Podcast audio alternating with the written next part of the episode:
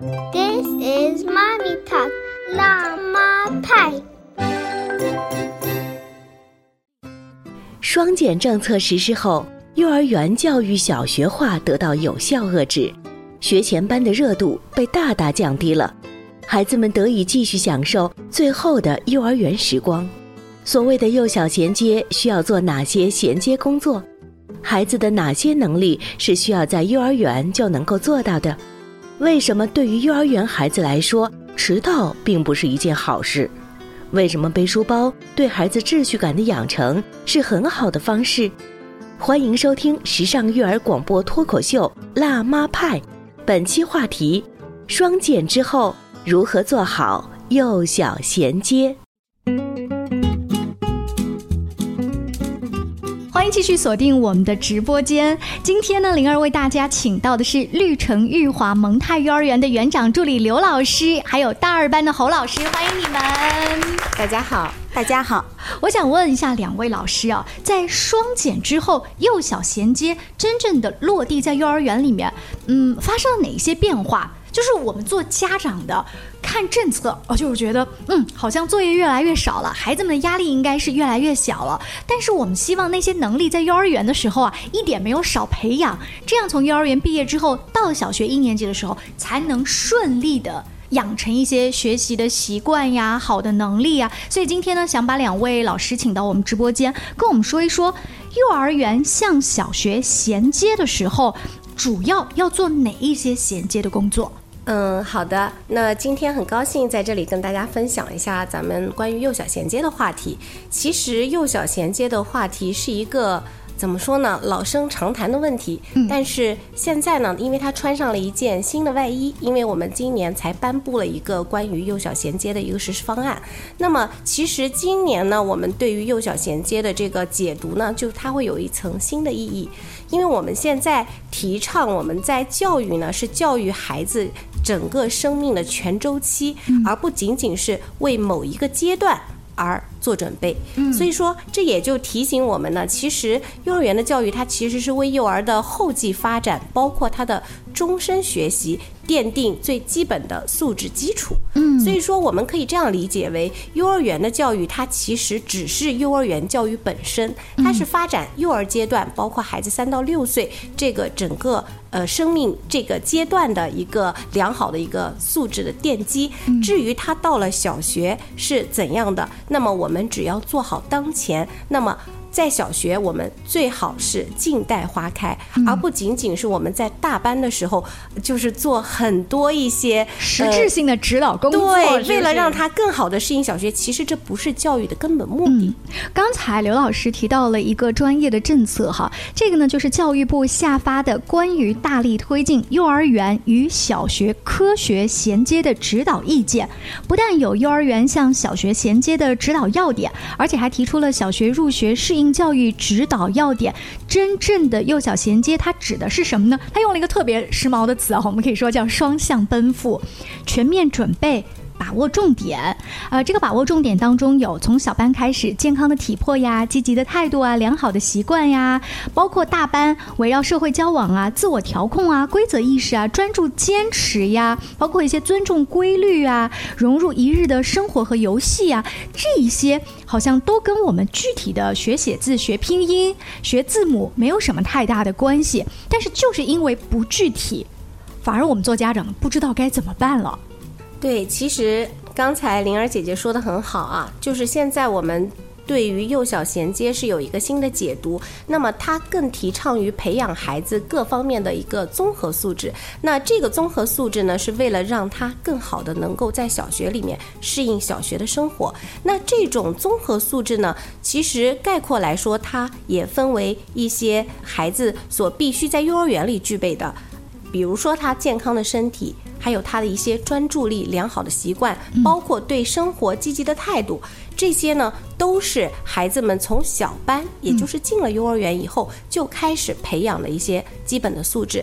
那么到了大班呢，我们会针对大班的孩子，他有一些，比如说规则意识的培养，嗯，然后专注力的培养、自理能力的培养，包括自己对于时间的调控。自己对于事情的安排，还有自己的物品收拾整理这些方面呢，我们也会进行一些活动。那接下来呢，我们就来请教一下刘老师，在具体的这一个指导意见当中，比如健康的体魄呀、良好的习惯呀、那些规律如何尊重呀，我们做家长的要如何去学习，跟着这个指导意见来走。我们首先来健康的体魄好了。嗯，好的。那现在呢，其实我们。呃，要求孩子有健康的体魄，但是我们家长是否能做到呢？那这个就是需要我们家园共育一起来帮助孩子培养他这。健康的体魄和他喜爱运动的这个能力，就拿咱们幼儿园来说吧，咱们幼儿园每天是从七点四十就会要求小朋友到幼儿园里来，来干什么？那么早来干什么呢？就是来参加我们的晨间锻炼。那晨间锻炼你会看到整个操场上除了大班的孩子，那么也会有小班的孩子、中班的孩子，他们会练习各种不同的一些运动项目。七点四十来，大概要练多久？我们是八点十分吃早餐，所以说七点四十到八点十分之间会有半个。小时的晨间锻炼时间，嗯，对于孩子来说是足够了的。那这三十分钟，老师是有指导吗？还是其实就在操场上随便玩耍？是这样的，老师会有一些器械的投放，孩子也会自主选择自己喜欢的一些器械。那么我们的晨间运动呢，主要是倾向于运动，而不是自主游戏。那么运动它肯定会有一些。技能性的锻炼，还有孩子肺活量的一些的这种呃达标的程度，所以对于孩子的运动运动量是有一定要求的。哦哦，原来自由游戏、自主游戏和运动还是不一样。对对，果然我们是门外汉，家长果然完全不懂哈。这个是从早间七点四十就到幼儿园，其实不仅仅是蒙太园，我相信在听我们节目很多其他的园，他们也有说，那我的孩子要不要早早的送去？送去干嘛呢？就是在操场上疯跑玩儿。哎呀，到吃早饭，甚至吃早饭都不一定在园里。我认识有些家长是这样的，总觉得自己家里的早饭更丰富，要在家里，然后总是迟到的那个孩子。是的，是的。其实，在幼儿园里，我们会经常看到一些小朋友，就是他来的很迟。那他来的迟，导致了他的心情不是特别好，因为他来的时候，小朋友们都已经在按部就班的开展各种活动了，而他那个时候的进入幼儿园的这种状态，让大家觉得他是一个后来的，对，是的，所以其实对于孩子来说，迟到并不是一件好事。可能家长的心态是觉得孩子多睡一会儿，嗯，或者孩子在家里吃早餐是不是可以更丰盛一些，或者做一些孩子喜欢吃的。其实它所带来的一些消极影响，远远大过于。你给孩子在家里多睡一会，或者多吃一点儿。哎，这个是专家提醒了啊，各位家长一定要重视起来，不要觉得反正我先幼儿园，幼儿园老师多半是很温和的，不批评迟到这件事儿的哈。这个是在健康的体魄上面提到的早锻炼，还有呢，嗯，另外呢，我们在幼小衔接指导实施纲要当中也提出了，就是说我们要培养孩子积极的态度。嗯，那什么是积极的态度呢？我在这里讲一个小故事吧。呃，就拿我们幼儿园中班的一个小例子来说，就是中班的小朋友们，他们有一个种植角，他们今年春天种下了西红柿的苗，那么西红柿到了夏天的时候，它就已经长成熟了，然后一个两个结的红扑扑的，非常可爱。那孩子们亲手种出的西红柿，他们都做了哪些事情呢？嗯，他们把西红柿采摘下来，然后在班级当中。亲自把它洗出来，然后切开，然后撒上白糖，做了凉拌西红柿，送到了每一个班，给老师、小朋友们一起品尝他们的劳动果实。嗯，他们还做了哪些事呢？他们一大早在我们幼儿园旁边的一品生鲜超市门口摆摊。然后，他们之前在班级也讨论过西红柿要卖多少钱，因为小朋友对钱这个概念不对，没有概念。但是他们通过讨论，他们就大概知道了这个西红柿大概值多少钱，物品的价格是多少。然后在卖的过程当中呢，也是。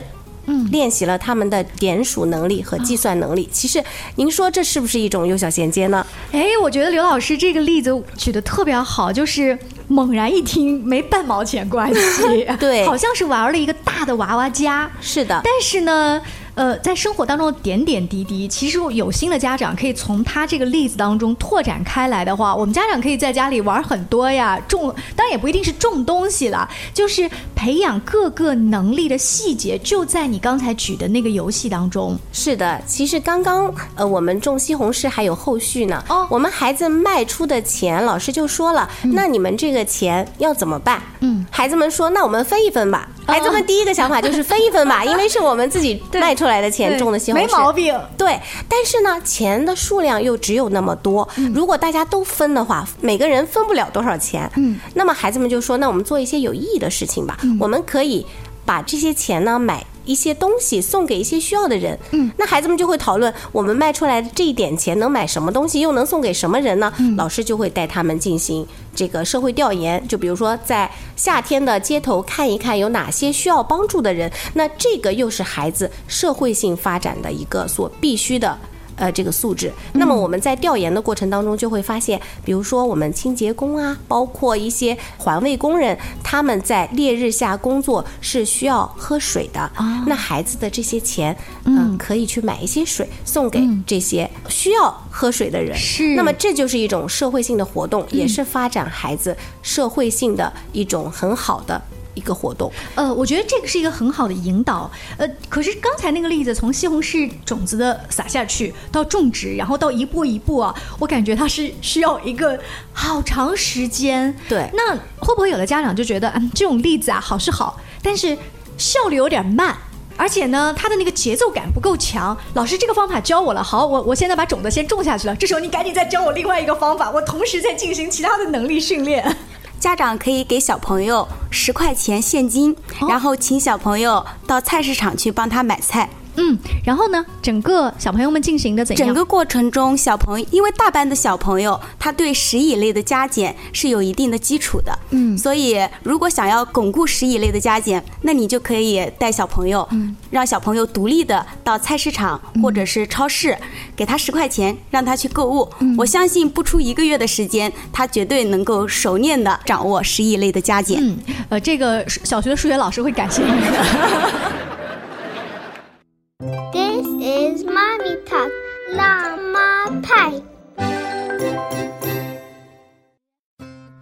双减政策实施后，幼儿园教育小学化得到有效遏制，学前班的热度被大大降低了，孩子们得以继续享受最后的幼儿园时光。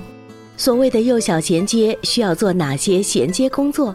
孩子的哪些能力是需要在幼儿园就能够做到的？为什么对于幼儿园孩子来说，迟到并不是一件好事？为什么背书包对孩子秩序感的养成是很好的方式？欢迎收听时尚育儿广播脱口秀《辣妈派》，本期话题：双减之后如何做好幼小衔接？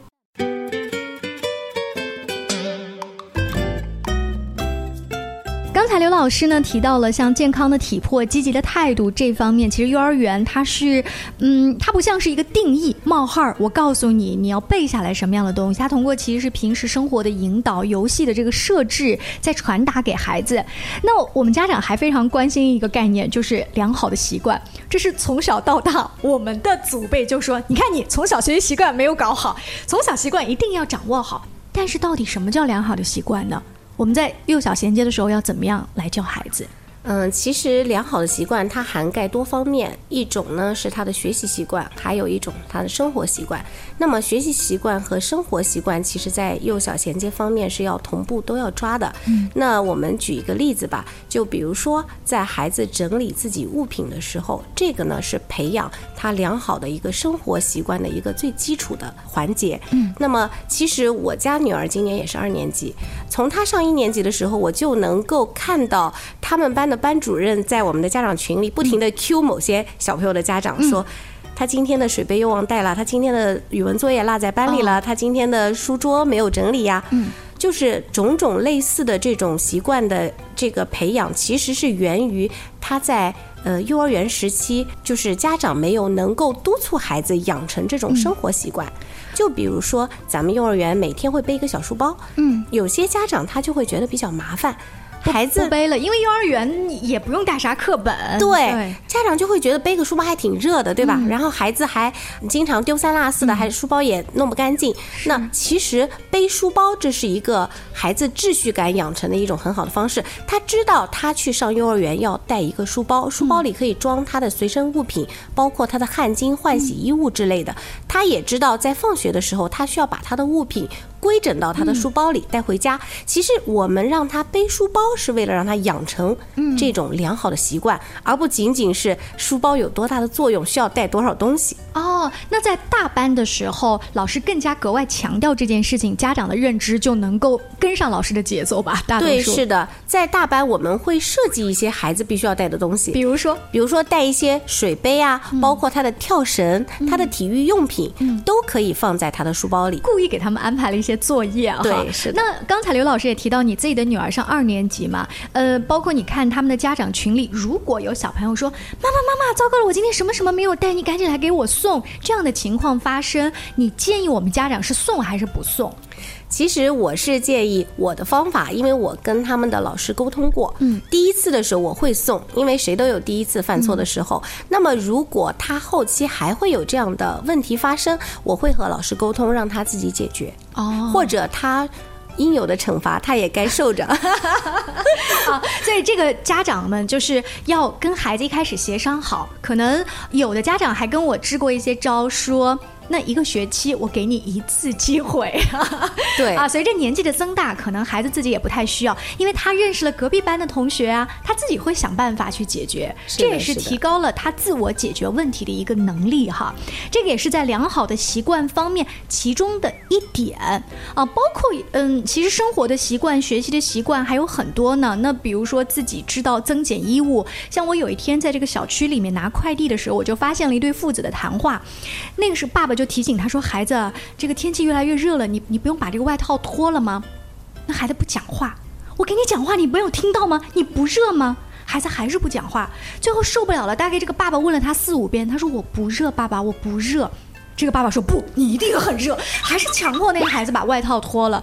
就是这个也算是习惯吧。孩子自己冷热，他他该不该知道？他他能不能做到照顾好自己？对，这也是一个我们在幼儿园里经常会说到的这个话题，经常会有一些家长。大班了，家长都会说：“老师，你要提醒他今天要多喝水。他最近有点咳嗽，嗓子有点红，要提醒他多喝水。”那其实我们应该能够预料到，孩子以后到了小学一年级，是不会有老师在他的身边提醒他多喝水的。那什么时候需要喝水？什么情况下我该喝水了？这个应该是孩子自发能够知道的。那我们在幼儿园的时候就要帮助孩子如何去知道自己什么时候该喝水。就咱们就拿喝水为例吧，在其实，在咱们幼儿园有一个很有意思的一个小角落，就是啊，在卫生间里，我们都会有开辟出来一个小板块，叫做尿液自检区，这是孩子们自己设计的，就是呢，我们小朋友可以通过自己小便的颜色来判断。自己是不是需要喝水了？这个好科学啊！这是 从医生那儿学来的。其实孩子们也是非常感兴趣的。就比如说在大一班，有一个曲角游戏，就是体检站。嗯，那其实这个尿液自检就是源自于这个曲角游戏当中延伸过来的。因为我们小朋友在医院体检，他会根据你的体液啊，包括你的一些身体的数据去判断你是否健康。嗯，那小朋友在尿液自检这方面呢，就有自己的心得。他们就会根据尿液的颜色。来做尿液自检卡，就比如说深一点的黄色、浅一点的黄色，或者是透明的白色，那这个就说明你是否需要喝水了。哦，像刚刘老师讲的那个呢，当然不是每一个班级好或者幼儿园他都做了这种，但是老师们一定会强调说，热了冷了你要自己知道穿衣服脱衣服。其实真正不放心的是家长。对，是的，是的啊，这个家长自己要要知道，到了小学一年级的上学期，可能老师还能偶尔接受你的短信，说提醒孩子怎么怎么样。到了下学期，老师也会告诉你，不要再给我发这样的信息了，要相信我们的孩子哈。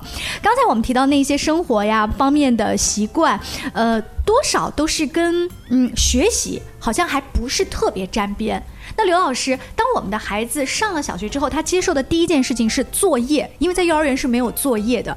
我们到一年级，经常有家长说，孩子回来一问呐，没作业，不知道老师布置了什么作业，但是总有一些孩子确实记得老师曾经说了什么样的话，这不比不知道，一比就觉得自己孩子特别差呀。这个在幼小衔接的时候，我们要怎么教他们？当然是有一些作业的，嗯，比如说我们会布置给孩子回家跳绳打卡，还有阅读打卡。嗯，每天的话，你要跳多少分钟的绳子，还有你要阅读多少本书。但是这个通知其实家长已经是知道的，还是不知道？其实这个就是练孩子回去的带话能力，是不是？